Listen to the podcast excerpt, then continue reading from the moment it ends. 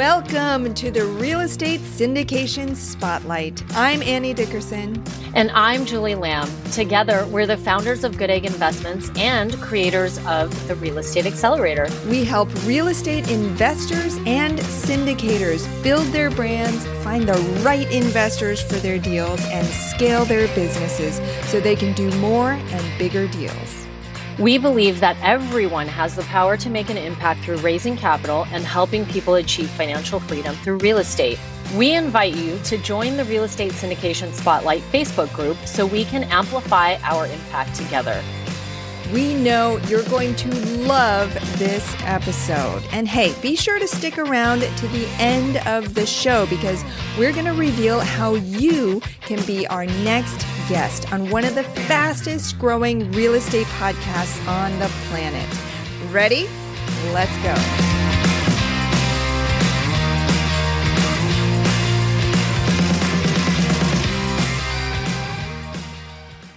Hello, everyone, and welcome to this week's episode of Real Estate Syndication Spotlight, where we talk to uh, folks, regular folks like you, who have been successful in some aspect of real estate. So we are here to learn from others and hopefully make money together in real estate. Today, joining me is Brian Bradley. He is from the Bradley Legal Corp, and he is going to speak with us today about how to protect those real estate assets. So, once you have those real estate assets, you need to protect them. And so, we are happy to welcome once again Brian Bradley. Thanks for coming on the show.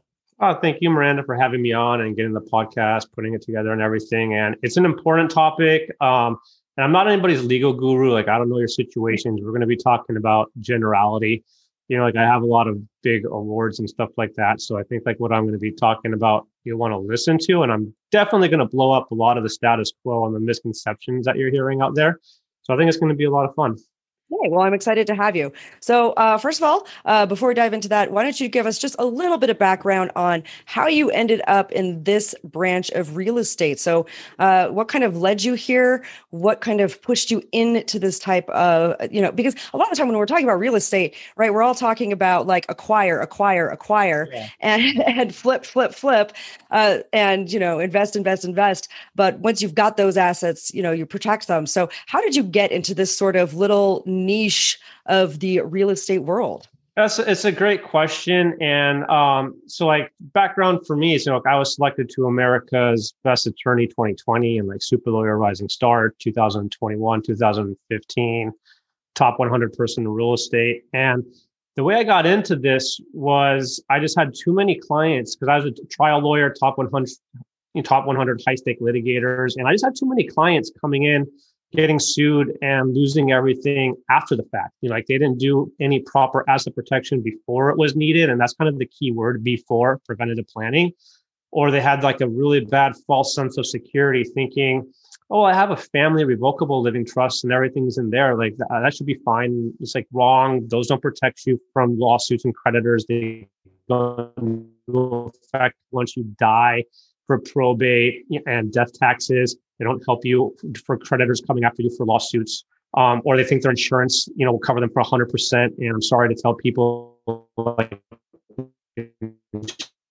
insurance is a business. It's not for big big issues. Uh, your insurance wants to create legal separation from you, um, or they just think they're going to ride lady luck. Like, oh, I'm a good landlord, and you know, like I'm not a shady person, and I've never been sued, and I don't ever plan on it. And that's not a protection strategy. That's just gambling. And eventually the house wins. And so um, we just, what we do is just clean up, you know, just people's liability and risk using different legal systems and procedures that we have and trying to protect people from we call like a sue happy nirvana you know like more than 99% of all the lawsuits in the world so something like 40 million lawsuits are filed every year 99% of those are all here in the us and so the more you have, the bigger targets you have.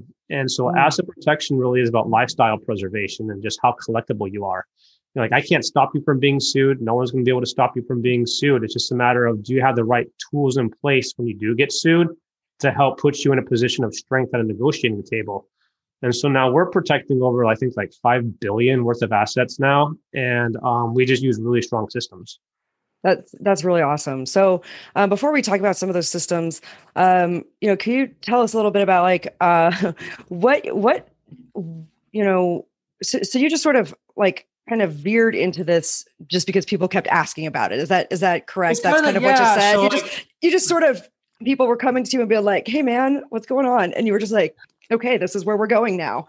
Yeah, because I was a big time trial lawyer, and um, I kept like doing forty million dollar cases and stuff like that, and I just kept. And I'm an investor on my own, and as I started getting further into investing myself, I was really getting obsessed with asset protection and protecting myself.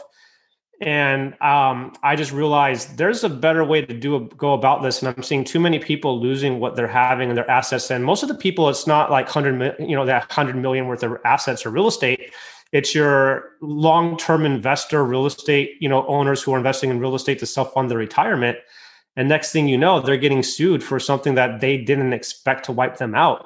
Um, and these are the clients that i was like i was really having a bleeding heart for. And i realized they need to be having people talk to them before they're Mm. getting sued and setting these systems up to give me a fighting chance beforehand. You know like yeah i can you know charge them a lot hourly to represent them in court, but I'd much rather help them preventative planning. And so I started teaming up with a couple big national law firms that are like the you know the top in Mhm. asset protection.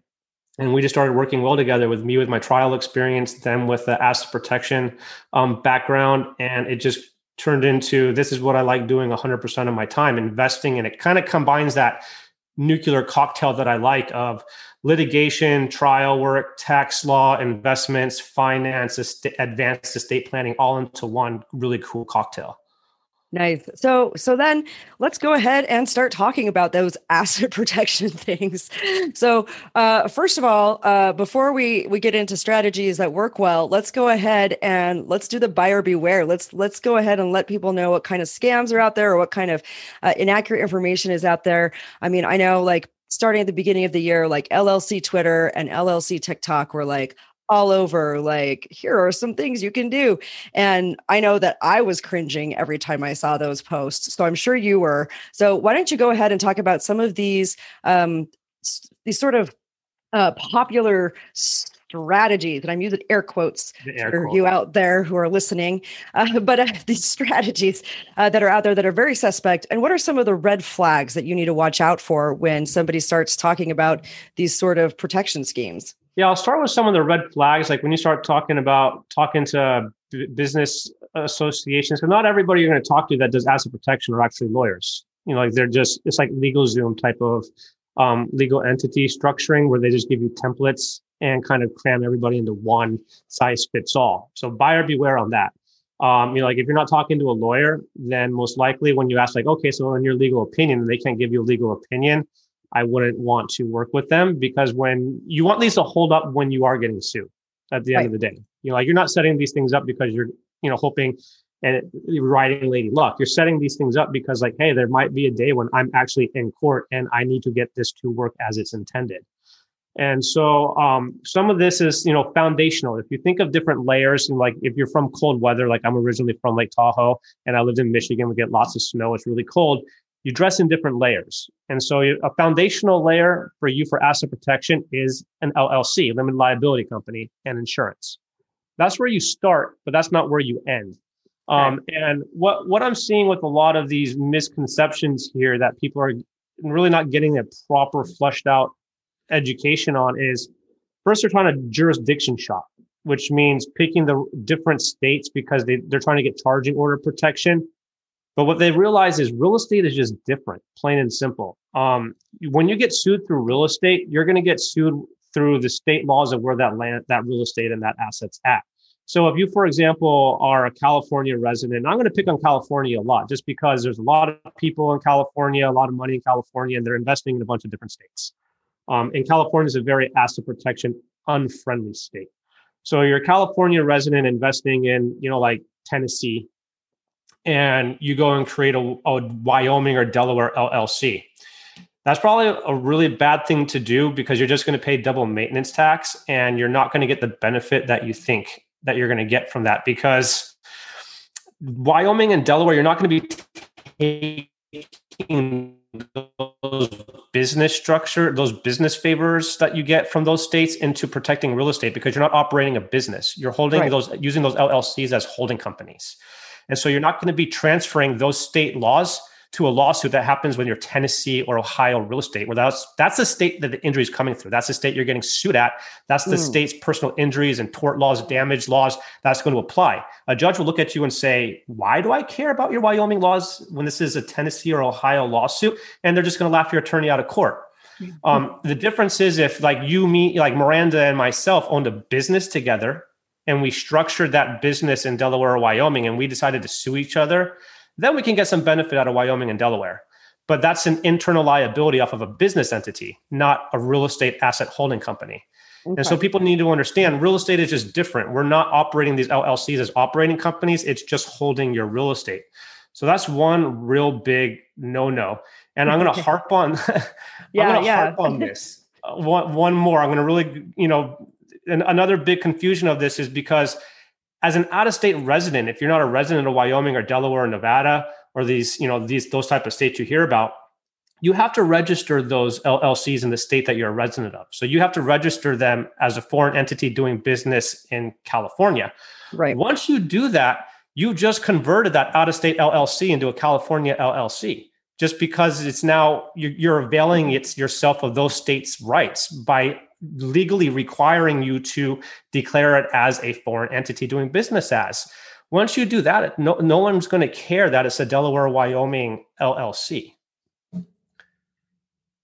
Yeah, so that that's really interesting because like a lot of people don't really think about that and and having to register as a foreign entity or having to uh, do things like that with other states. I mean, I've always just when I have businesses, um, and I I do have three different LLCs, not for real estate though. But uh, but I just go ahead and register in my state of residence. I don't want to mess with um, extra registration. I don't want to mess with trying to figure out how to find an agent in that state because that's the other thing, right? Is because depending, a, you have to have a registered agent, yeah. and that goes to the whole thing of anonymity, hmm. which I was going to blow this whole. Let's do it.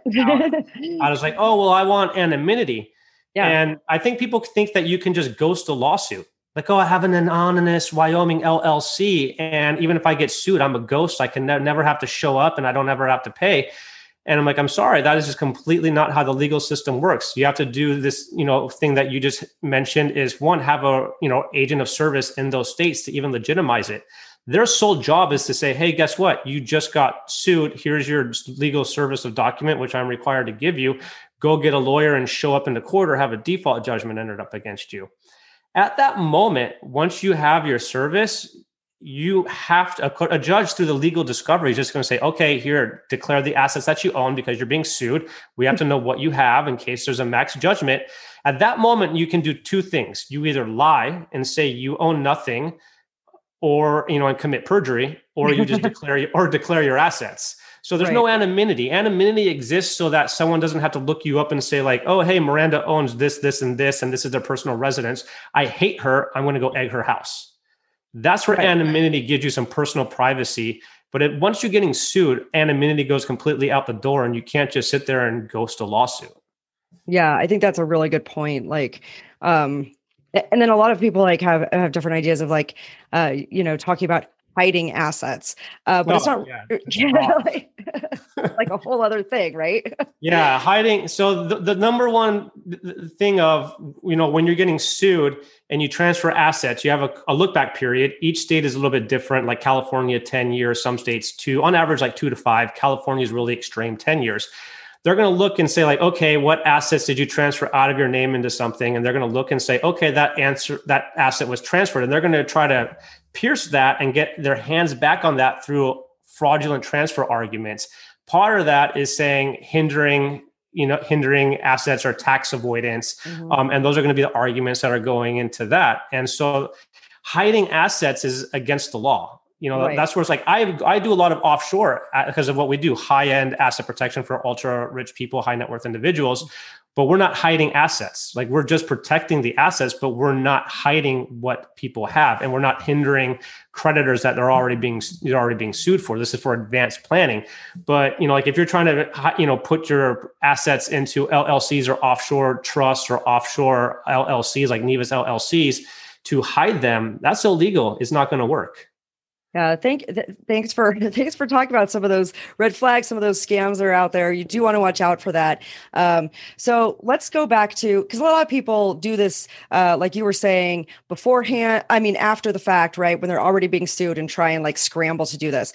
But what you're doing is you're talking about, like you said, preventative. We're talking about uh, getting ahead of these things, being prepared. And well, I guess it's not really preventative because, like you said, you can't prevent getting sued. But it's but it's really you know preparation. It's really like you said, laying that foundation, that groundwork, and being ready in the event that you are sued. So, what are some of the actual legal and legitimate ways that you can do this asset protection and make sure that your real estate portfolio is less likely to uh, to be taken from you.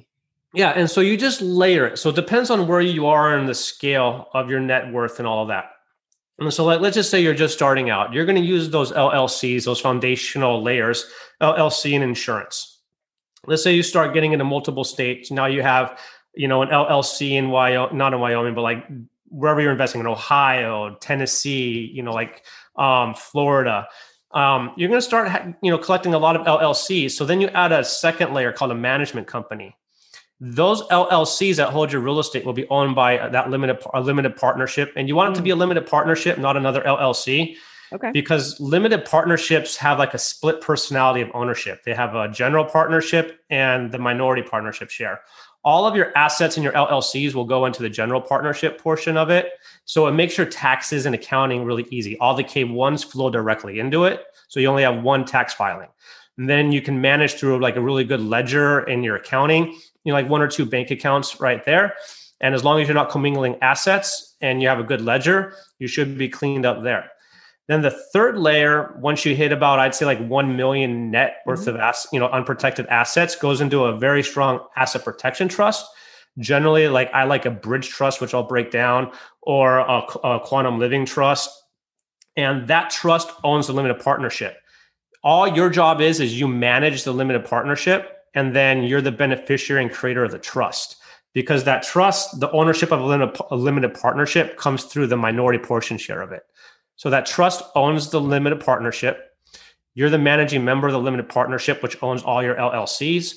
All those K1s or those LLCs flow up into it passively directly to you. So it's an easier system to work with as you grow, gives you flexibility.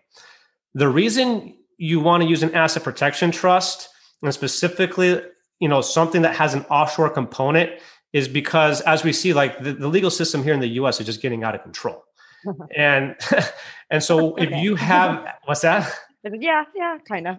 yeah, a little bit, yeah. a little, a little bit, a little predatory. And so we like, I like using foreign asset protection. Cook Island Trust. They started the offshore asset protection in 19, I think it was like 1984. They were the original ones that created a self-settled spendthrift trust. The U.S. followed suit about 10 years later, and then like 17, 20 other states, you know, started creating them on top of that. Um, the problem going purely foreign is it's just overkill for most people. It's really expensive. You're talking like fifty thousand dollars, ten ten thousand generally on an, on a year to annually maintain it. Um, so that's overkill for most people.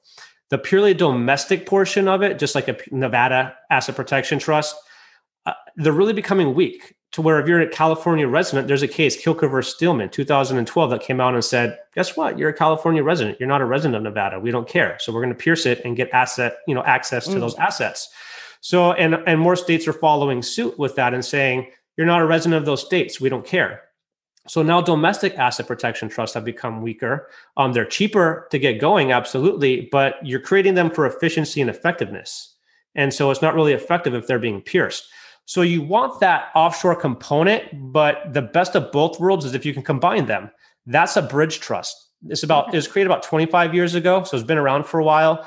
Um, what it does is it gives you offshore strength of statutory non-recognition, saying like, "Hey, I don't, we don't recognize your domestic judgment or court orders. We don't care." So you drop domestic compliance. Your trust is now purely foreign when you need it to be. And it's kind of like that big red button or that toolbox that the contractor has. You want to be able to be foreign when you want to be foreign. You just don't want to be there until you absolutely need it. So it's more efficient on costs and maintenance fees. Yeah. So I think that's, uh, I really like how you're talking about this this layering effect, right? Where you go ahead and start with that LLC. Once you start collecting those LLCs, you add that LLP, and then you add that trust. And I think um, being able to layer it like that and plan ahead. So, right, the key here, right, is is understanding and understanding this information and planning ahead as you start your real estate investing business, so exactly. that you so that you've got that going and you don't have to kind of try and retroactively try and uh, do all of this later. It's like it's like in business. Yeah. You should be planning for your business structure before you're in business, or you shouldn't go into business. And any good CPA or wealth manager will say, first priority, create an asset protection system. Mm-hmm. Because if you're not protecting the assets and you get sued, then we have nothing to do on the financial side of it because the assets are gone. Right. So any CPA that's worth a dollar will say, all right, put that into an LLC, depending on wherever you're at in the scale, the sliding scale Let's protect those. Then let your CPAs and your wealth managers work their magic.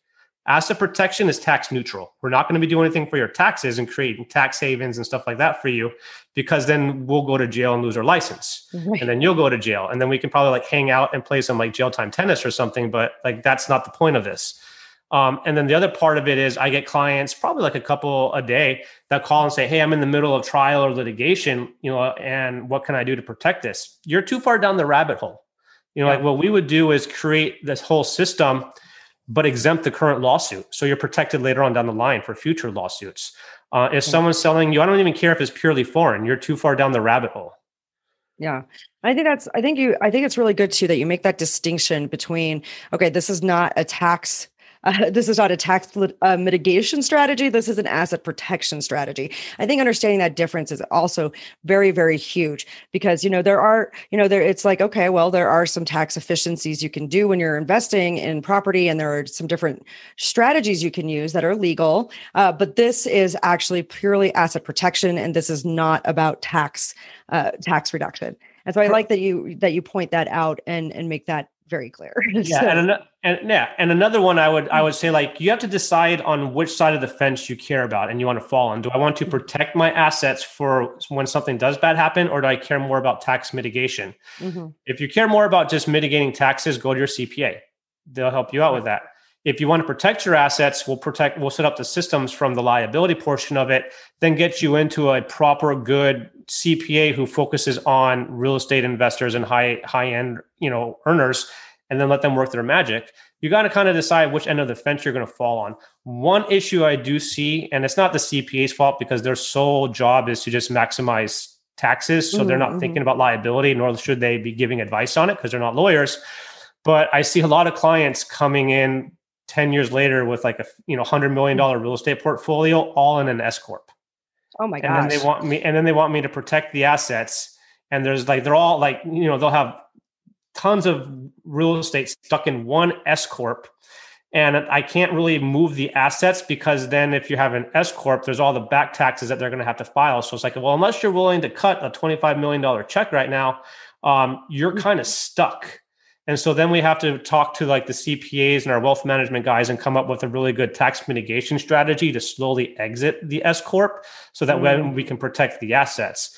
Um, so when it comes to real estate, that's why you don't want to use an S corp, and even as an asset protection and liability issue, corporations and S corps have shares. Shares can be frozen and seized by courts. So that's why you use LLCs for real estate. Real protecting real estate is different. You can't take real estate. So you have to make sure that if you want to protect it, you got to put it in the correct mechanism and create the proper moats and layers around it and not then overgrow an you know a system that we can't exit out of because you want to be flexible.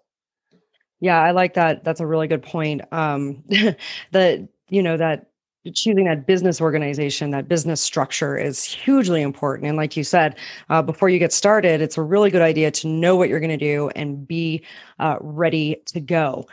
All right. Um, so that's a lot of really good information that we've got up to this point. Is there anything else that folks need to know about protecting their real estate investments uh, before we sign off? What What is something? Uh, is there anything else um, the folks need to know? I would just say bite the bullet and get it done because it's going to be cheaper to start something even at a foundational level than coming to me later on when you have 15 units or 15 properties. Mm. Then you're going to have to go more bridge trust and it's going to be a, probably like a $29,000 setup, which you'll, you'll want at that point.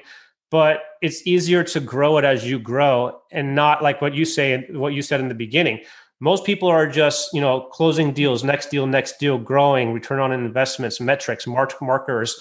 Um, they forget about the business side of things called liability and lawsuits and what's what can come down. So any business has to start the foundation business structure and protection. Then you can grow and then you can go full tilt right there.